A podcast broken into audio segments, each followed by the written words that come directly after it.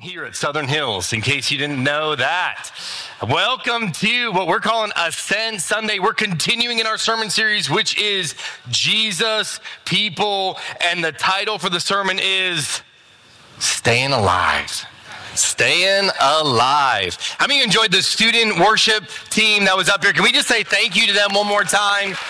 I love watching students worship, and uh, we had Alex, and then uh, Hannah, who's one of our leaders, um, and then Ben, and then Gabby, and then um, Johnny and Isaac on the back there. And so, man, I love watching our students worship. And boy, every Sunday night, um, this is what I get. I get to come here Sunday nights, and it's our student ministry. We call it the Ascent, and we show up in this room, and uh, we move the chairs in the back half, and uh, we move some chairs in the front, and students kind of crowd around here as we do our worship, and then we teach the Word of God. Uh, and man, I love it. I love being a part. And so it's a special Sunday today our pastor's out with his family on vacation, and then we are leaving for summer camp in like two hours. We're loading up on a bus and heading up to Mesquite, Nevada to the Rising Star Sports Ranch, and that's where we're going to have summer camp tonight. So tonight, there'll be about 450 students from seven churches across the valley that are gathering up there. And I'm asking our church family, I get to see you more than maybe our students do. I'm asking you, how many of you will pray for our students this week as they're at summer camp, even if you just pray right now? Now. Thank you so much. That means the world. And I'm telling you, um, uh, in uh, all my years, I've been serving in student ministry for 12 years now. Um, I'm the old guy in the room. You know what I mean? And um, you probably find that funny, but I'm telling you, in student ministry, I'm the old guy. Um, I'm telling you right now, one of the biggest blessings that I get to watch is when a student ministry shows up on Sunday morning and gets to watch the um, Sunday morning church participate in worship and teach them how to worship and serve God. And it's really cool when they get to see that. And then for you guys to get, get to see the reverse of that. They were, they were able to be here and lead uh, worship this morning. And so I love, love, love serving. And I believe it's a biblical call to have an intergenerational, a multi generational church. Amen. Um, where we're passing on the faith to the next generation. And so I'm so thankful. I don't take it for granted. Um, the, the trust that you guys place in us to be able to go to summer camp and uh, then to be also to be able to continue to give and support the student ministry. So um, I've got a couple goals this morning. One is um, to let you know kind of what we're doing in student ministry. Of course, we're going to summer camp to ask for your prayers and to ask you to continue to support by being faithful to church and uh, faithful faithful to give. And my second goal is pastor's gone, he's on vacation. So I want to get you out of here early. Amen. Like, I've been in student ministry for 12 years. I know how to keep students, right? And you keep them happy by teaching God's word faithfully, but then you let them out early, right? And they're like, man, I like that guy, you know? So uh, that, that's kind of my goal here this morning. I don't think there's anything wrong with that. Um, God teaches us to be good stewards of his time. Amen. So that's our goal. Luke 17. Luke 17 is where we're at this morning. Luke 17, and we're continuing in our verse by verse study of God's word. We've themed it, we've called it Jesus people, and we're going to ask this question this morning How do Jesus people stay alive? What are the lifelines for Jesus people according to the ministry and teachings of Jesus? Luke 17, verse 11 is where we're at. And the Bible says, Now it happened as he went to Jerusalem, that's Jesus, that he passed through the midst of Samaria and Galilee. Then, as he entered a certain village, there met him ten men who were lepers, who stood afar off. And they lifted up their voices and said, Jesus, Master, have mercy on us. So when he saw them, he said to them, Go show yourselves to the priests. And so it was as they went that they were cleansed. And one of them, when he saw that he was healed, returned and with a loud voice glorified God and fell down on his feet, fell down on his feet, giving him thanks. And he was a Samaritan. So Jesus answered and said, Were there not ten cleansed? But where are the nine? Were there not any found who returned to give glory to God except this foreigner? And he said to him, Arise, go your way, your faith has made you well. Can, can't you just see it? Like a scene out of The Chosen. Here there's 10 lepers standing afar off, and Jesus is walking along with his disciples. And as they see him, the, the proper um, uh, method that they would see strangers and people approach them is they would have to call out and say, unclean, unclean. But this time they see Jesus, and we don't know how they knew him. We don't know where they'd heard about his fame. The Bible says that his fame had spread throughout the country, but they see Jesus and they think, this is my shot. This is our opportunity to try and get healed. So Jesus is walking by, and instead of them putting more distance between them, they call out and they say, Jesus, Son of God, have mercy on us. And then Jesus says, Go, show yourselves to the priest. So now these 10 lepers who were outcast, who were outside of society, turn around, and again, the thematic music is in the background. They walk back into the village that they had been cast out from. And as they walk back, the music picks up and it sounds like a familiar tune. And then one of them starts to sing, Well, you can tell by the way I can hardly walk. I'm a leprous man, no time to talk.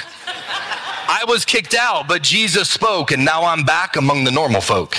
Now it's all right, it's okay. You may look the other way, whether you're a brother or whether you're a mother, you're Staying alive, staying alive. Come on. You're going to say, what did Pastor Caleb teach on? We don't know, but we sang the song together. You know what I mean? Like something about staying alive in it, right? This morning, we're going to unpack this truth. It's true. These 10 lepers who were headed for death, who were outcast from society, found three lifelines to help them stay alive. And we're going to ask ourselves this question as believers, as Bible uh, teachers, as Bible students this morning, as seekers of truth. We're going to ask this question What are the three lifelines that Jesus people use to stay alive? The first lifeline that I see in this story is mercy mercy.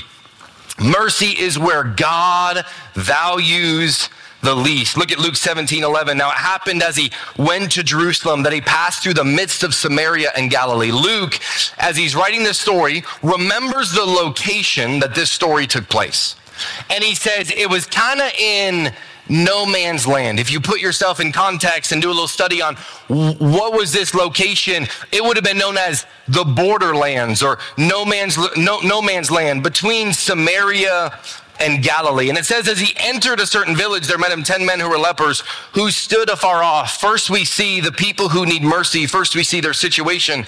They were in the borderlands, they were outside of community. This miracle, as Jesus leans into these people, show us that these people had been separated from any sort of inclusion or sense of belonging.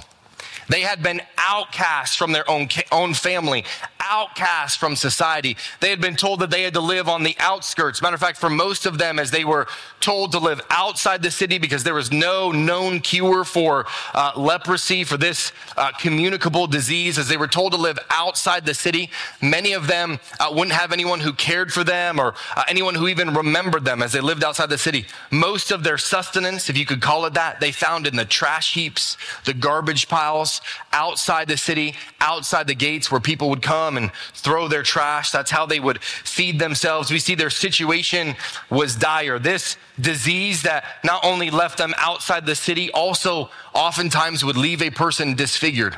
Not only were they emotionally and, and relationally in community cast out from society, but now they were separated by even the way they looked. They feel like they're on the outside looking in. Jewish law stated they couldn't re enter society until they first went to the priest to be checked before receiving a certificate that they were now clean. But even in their situation, even with their desperation, they made a calculation to call on Jesus and that he would give them mercy. I can't help but look at this passage this morning, and as I share it with a group of believers, I want you to think about the time that you called on Jesus and found mercy in his eyes. Amen. When you were outcast, when you were uh, left out, when you felt as if there was no way for you to come back in, you called on Jesus and found mercy in his eyes. I don't know where you're at this morning. Maybe you feel like you have a lack of community. I don't know if you feel like you have this. Uh, um, uh, identity crisis where you feel like, man, every, every room that I walk into, people know how I failed. People know how I've let God down. People know how uh, my uh, marriage didn't make it. People know how I'm the one who walked away and now I'm back. And so I have to hang my head. And friend, I'm here to tell you that with Jesus, his mercy is available for all. Jesus didn't pass by on the other side. Jesus didn't say, you know what? I'll come back when I'm done healing the No, he made his mercy available for all. Lamentations 3:22 says this, through the Lord's mercies we are not consumed because his compassions fail not. They are new every morning. Great is your faithfulness. Isn't it awesome as believers, as Christ followers, that we can come under the mercy of God this morning? Friend, I don't know what lie the enemy has told you to make you feel like you're less than or like you should be outcast. Maybe you grew up in a very traditional religious setting and now your life looks a little bit less traditional. And maybe you're here this morning and you're like, I don't know how to qualify or quantify this. All I can do is cast myself on the mercy of Jesus. I'm here to tell you, friend, his mercy for you is new this morning, fresh and ready to be lavished upon your life. Maybe you're in here this morning and you have uh, an addiction or you have a habit and you're like, I've tried to break it. I've tried to walk away from it. I feel like this is just who I am. And I'm here to tell you that in the same way Jesus healed the leprosy that was uncurable in that day, Jesus can give you the strength and the power to walk away from whatever it is you feel like you can't walk away from, whatever it is that you have.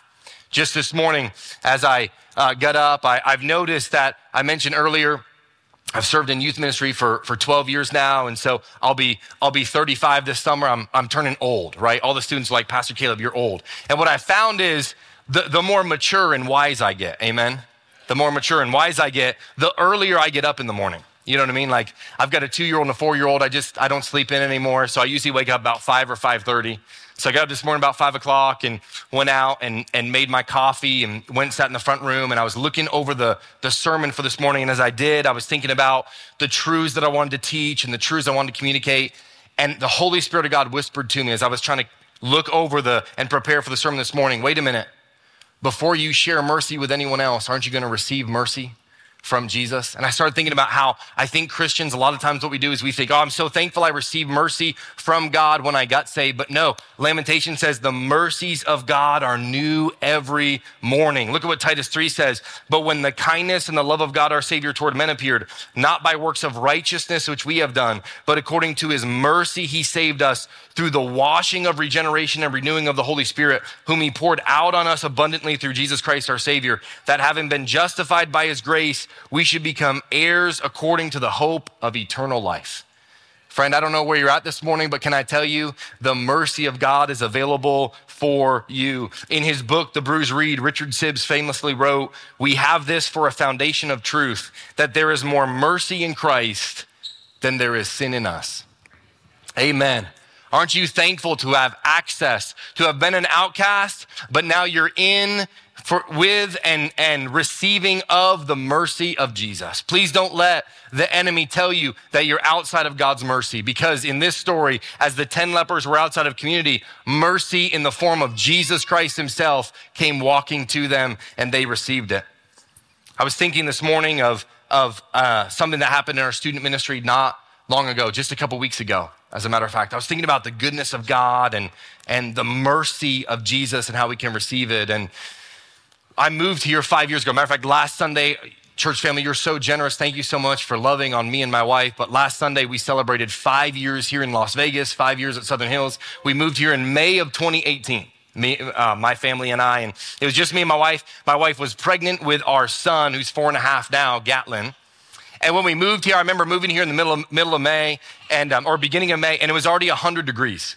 By the way, y'all know it's not been 100 degrees yet this year? Not, knock on wood or something, you know what I mean? Like, there is a God, you know, and He loves us. And, uh, it's, it's been nice. It's supposed to be nice this week. And we moved here, it was 100 degrees. I remember moving here, and, and I remember.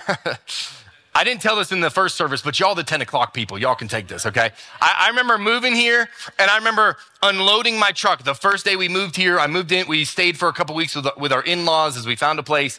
I remember moving here and the neighbor was out and the neighbor was, um, we'll just say, smoking some of the good stuff. And I walked up And I remember it was so hot and dry, I was like downing bottles of water. And then that smell came over me, and, and I don't partake. And so I was like, where have I moved to?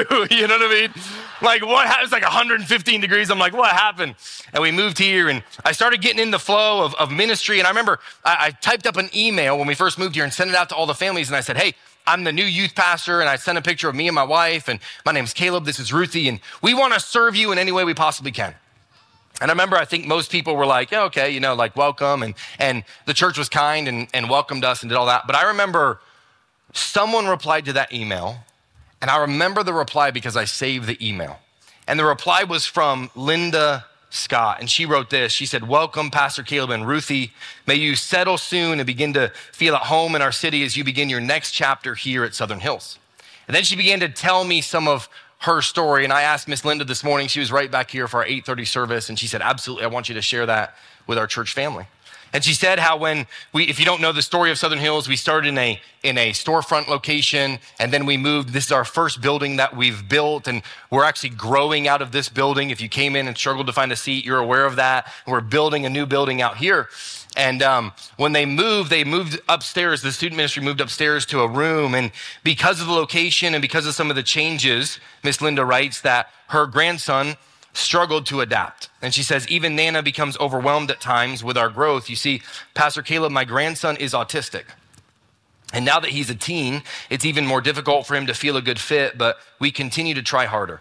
We go every Sunday morning, and he loves that because he loves Pastor Josh and his sermons. She writes a little more, and then down later she says, Please understand, I'm not criticizing anyone, but God just leads me to educate others should a door open, and you open that door. I love Miss Linda. She said, You see, I never understood disabilities or autism until my daughter passed away. Her grandson is Hunter. Hunter's mom passed away. And I adopted him and became his caregiver. I've learned so much in the past several years after losing my husband, too.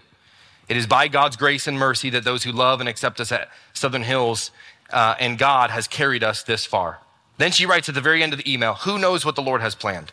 But he sent you, and I sure am thankful and believe that you will make a great addition and difference as the new youth pastor. And I thank you for taking time to listen. God's blessing to both you and your family, respectfully, Linda Scott. And I remember getting that email, and I remember thinking and probably feeling the way you feel right now, feeling burdened. And I remember thinking, Lord, I don't know what you're going to do or how you're going to do it, and I can't forecast the future, but God, if there is a way, will you give me enough of your mercy? Will you share enough mercy that I can share that with someone else? And two weeks ago, matter of fact, I think we have a picture, two weeks ago, Hunter Wadilove graduated from high school. And Hunter, that's Hunter right there. And you can see he's, he's not a small guy. Hunter gives the best hugs. Hunter will walk up to you and we call him Hunter Bear Hugs. And he'll walk up to you and give you a big hug. And throughout the years, Hunter began to become more a part of our group and attend student ministry on Sunday night. And he even went to a couple winter retreats and even a, a summer camp with us. And as he began to be more involved, I, I watched as God's story of mercy and grace began to unfold in Hunter's life. And when Hunter graduated, we do a grad night for all our seniors, and we had um, uh, 10 students stand up here on a Sunday night, and Hunter was one of them. And we invited, I, I always give them a gift, and then I say, Would you like to share a testimony with the group? And now you've got to know about Hunter, and if you know and love anyone in your life that's on the spectrum or has autism, you know that sometimes you never know what they're going to say. And so I said, Hunter, I love you. And I gave him a big old hug, and he, you know, kind of hugged me, you know. And I said, Hunter, would you like to share a testimony? And Hunter came up, and Hunter usually likes to tell jokes and have a good time. And so I said, Lord, please help him, you know. And Hunter came up and on a Sunday night, and he leaned in, and Hunter wasn't joking, Hunter was very serious. And Hunter leaned in, and Hunter said, Well, I'm graduating high school, which, if any of you know, school has been very, very hard for me. I've always been the weird kid, but on Sunday nights, I get to show up and I get welcomed and loved for who I am. And Hunter, I'm telling you, all there was a holy hush over all the students and Hunter standing there just as genuine and as humble as honest as can be. And I'm, I'm the professional youth pastor that's done this for 12 years. And I walk up and I'm like, Hunter, we love you, man. and I'm telling you, in that moment, the mercy of Jesus just fell upon our group. And I'm here to tell you, watch this it wasn't just me. Every time Hunter would show up, Hunter would, would walk up to one of his best friends, Junior Burgess, Jeremy Burgess. And Jeremy would walk up and give him a, you know, skin or whatever and do their little secret handshake. And he just love on Hunter, make him feel welcome. And when Hunter came to summer camp with us, Hunter came up and he was a little bit overwhelmed. And he's like, Pastor Caleb, you need to take me home to my grandma right now. And I thought, I'm going to have to drive four and a half hours and take you home to your grandma right now from summer camp. And guess who walked in the room? Jeremy Burgess, Junior Burgess. And Junior said, Hunter, it's okay, man. We can do this. We can get through this together. And Junior showed the mercy of God in Hunter's life in just an incredible way.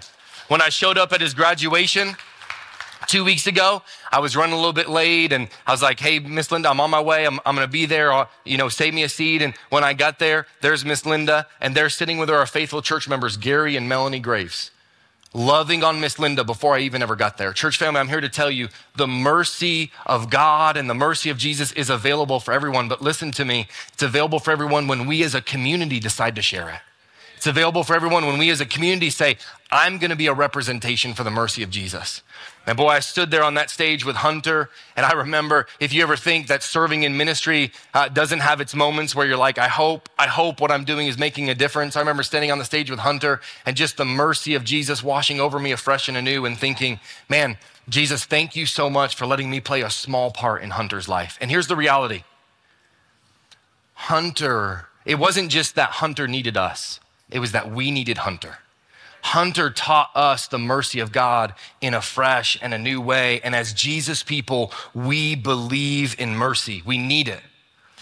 We receive it and then we freely give it to others. The mercy of God is a creed by which we live, but it's not just the mercy. Not only do we believe in mercy, we also live by faith.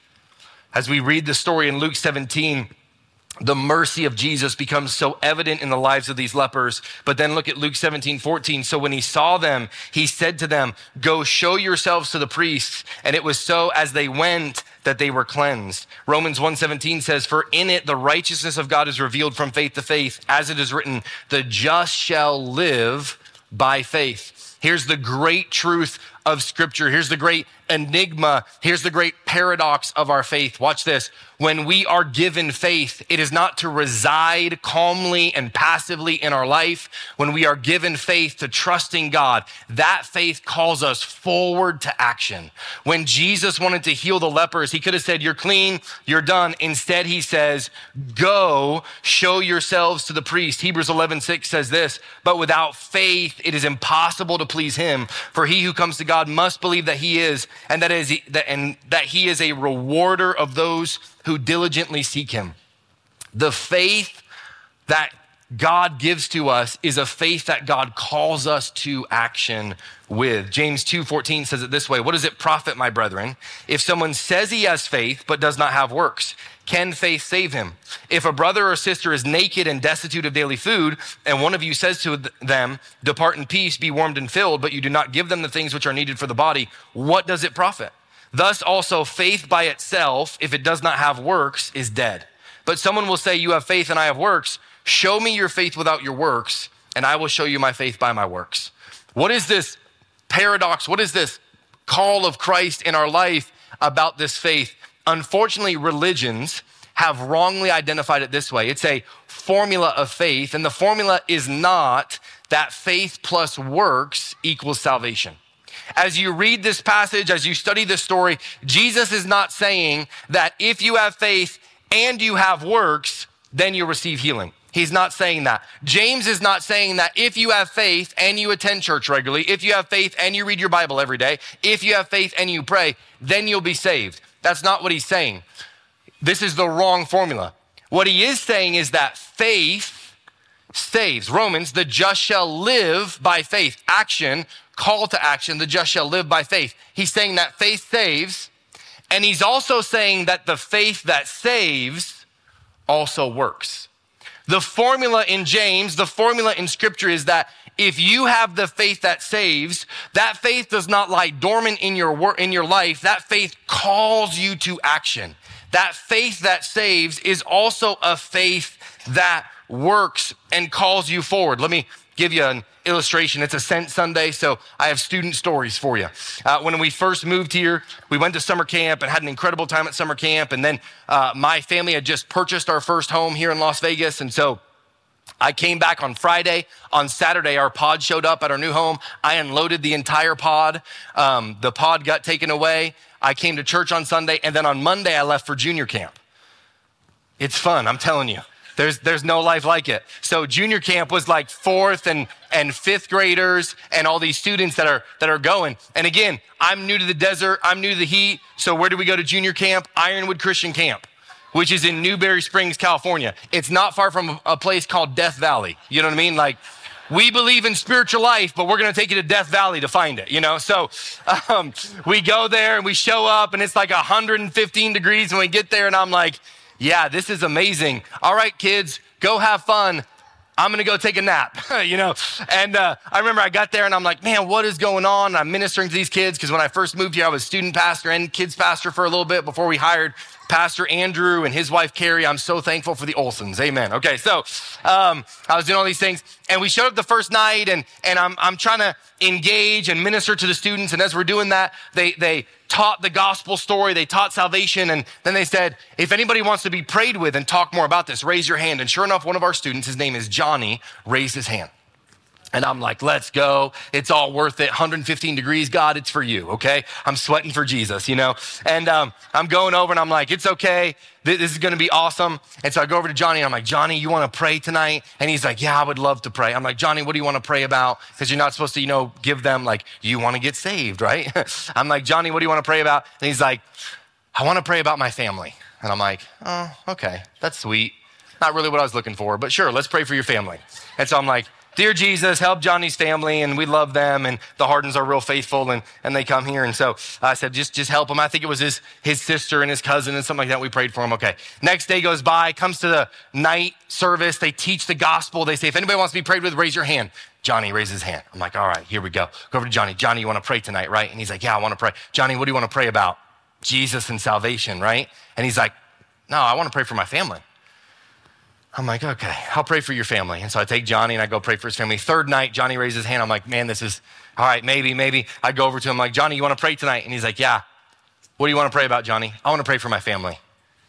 Okay, Johnny, we'll pray for your family. So I pray for his family. Fourth night comes along, Johnny raises his hand. I'm like, we're to pray for his family tonight. And so I go over and I'm like, I'm like, Johnny, what do you want to pray about?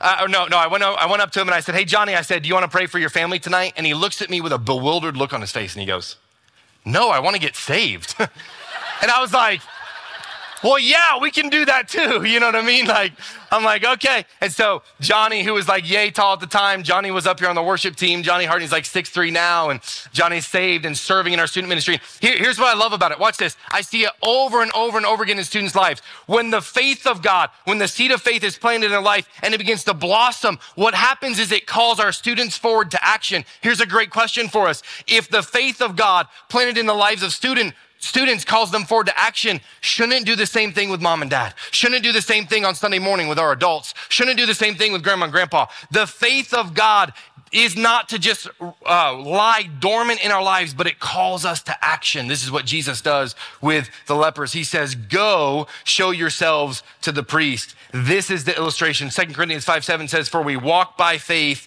not by sight. Galatians 5:22 says, "But the Holy Spirit produces this kind of fruit in our lives: love, joy, peace, patience, kindness, goodness, faithfulness, gentleness, and self-control."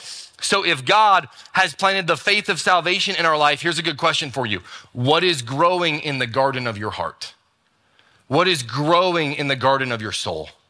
What is growing in the garden of your home? Is it love and joy and peace and patience, kindness, goodness, faithfulness, gentleness, self control?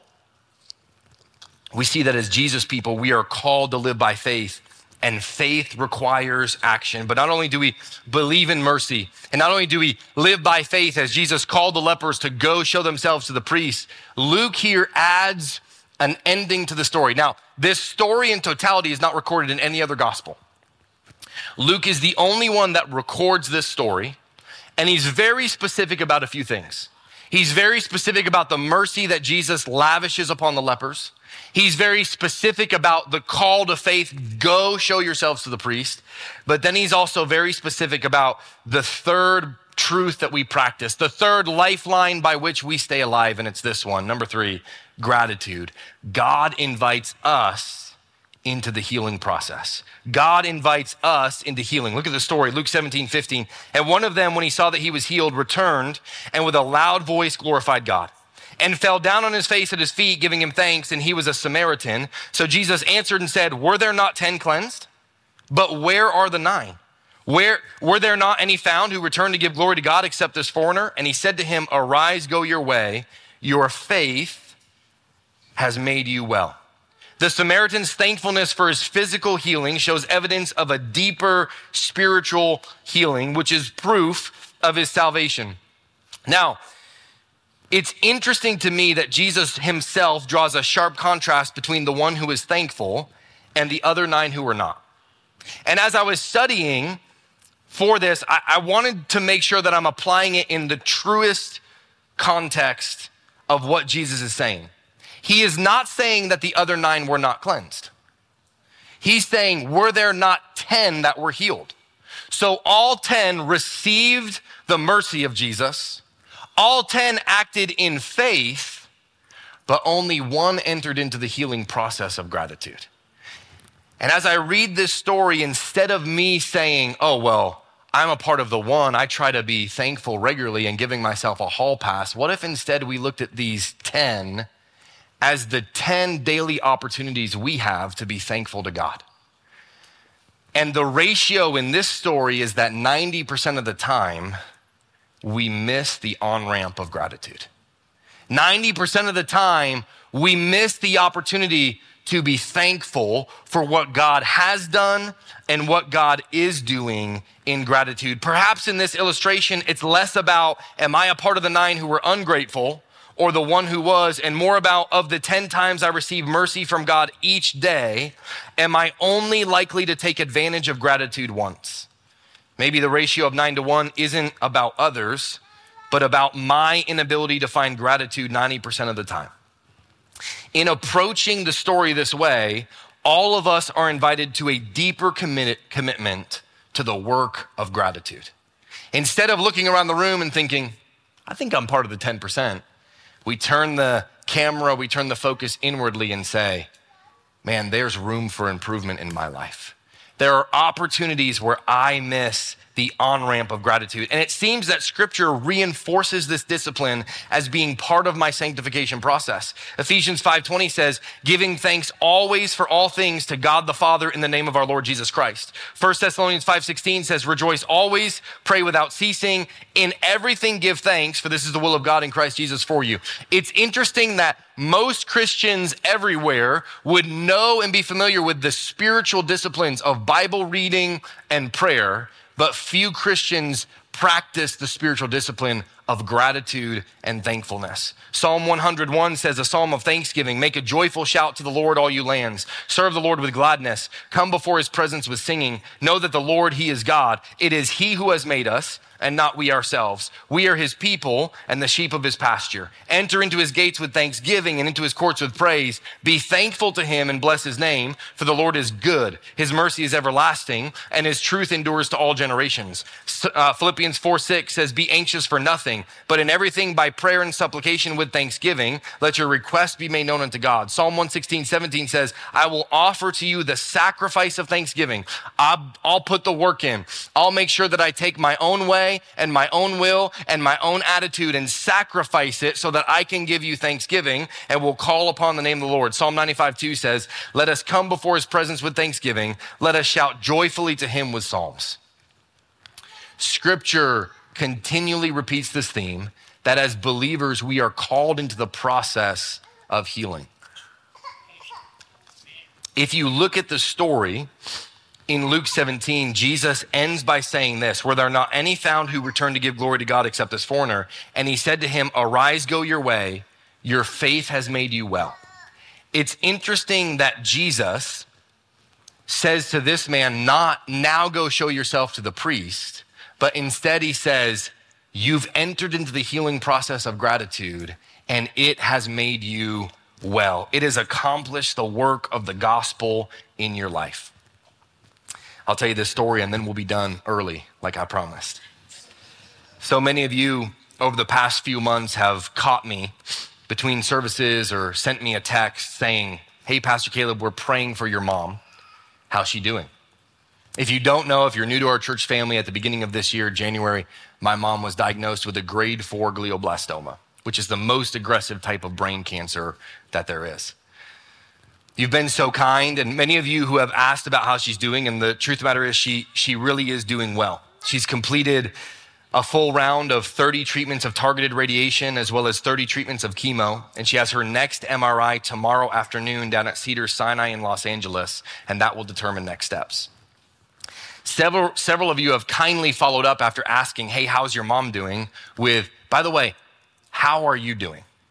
And you've been so kind and so compassionate to encourage my family and I as we've walked through this. And can I tell you, I don't know if there's any way, and if you've walked this road with a family member, that you can fully prepare yourself for the highs and the lows, the onslaught of emotions that come with watching someone you love so dearly who's so young walk through something like this.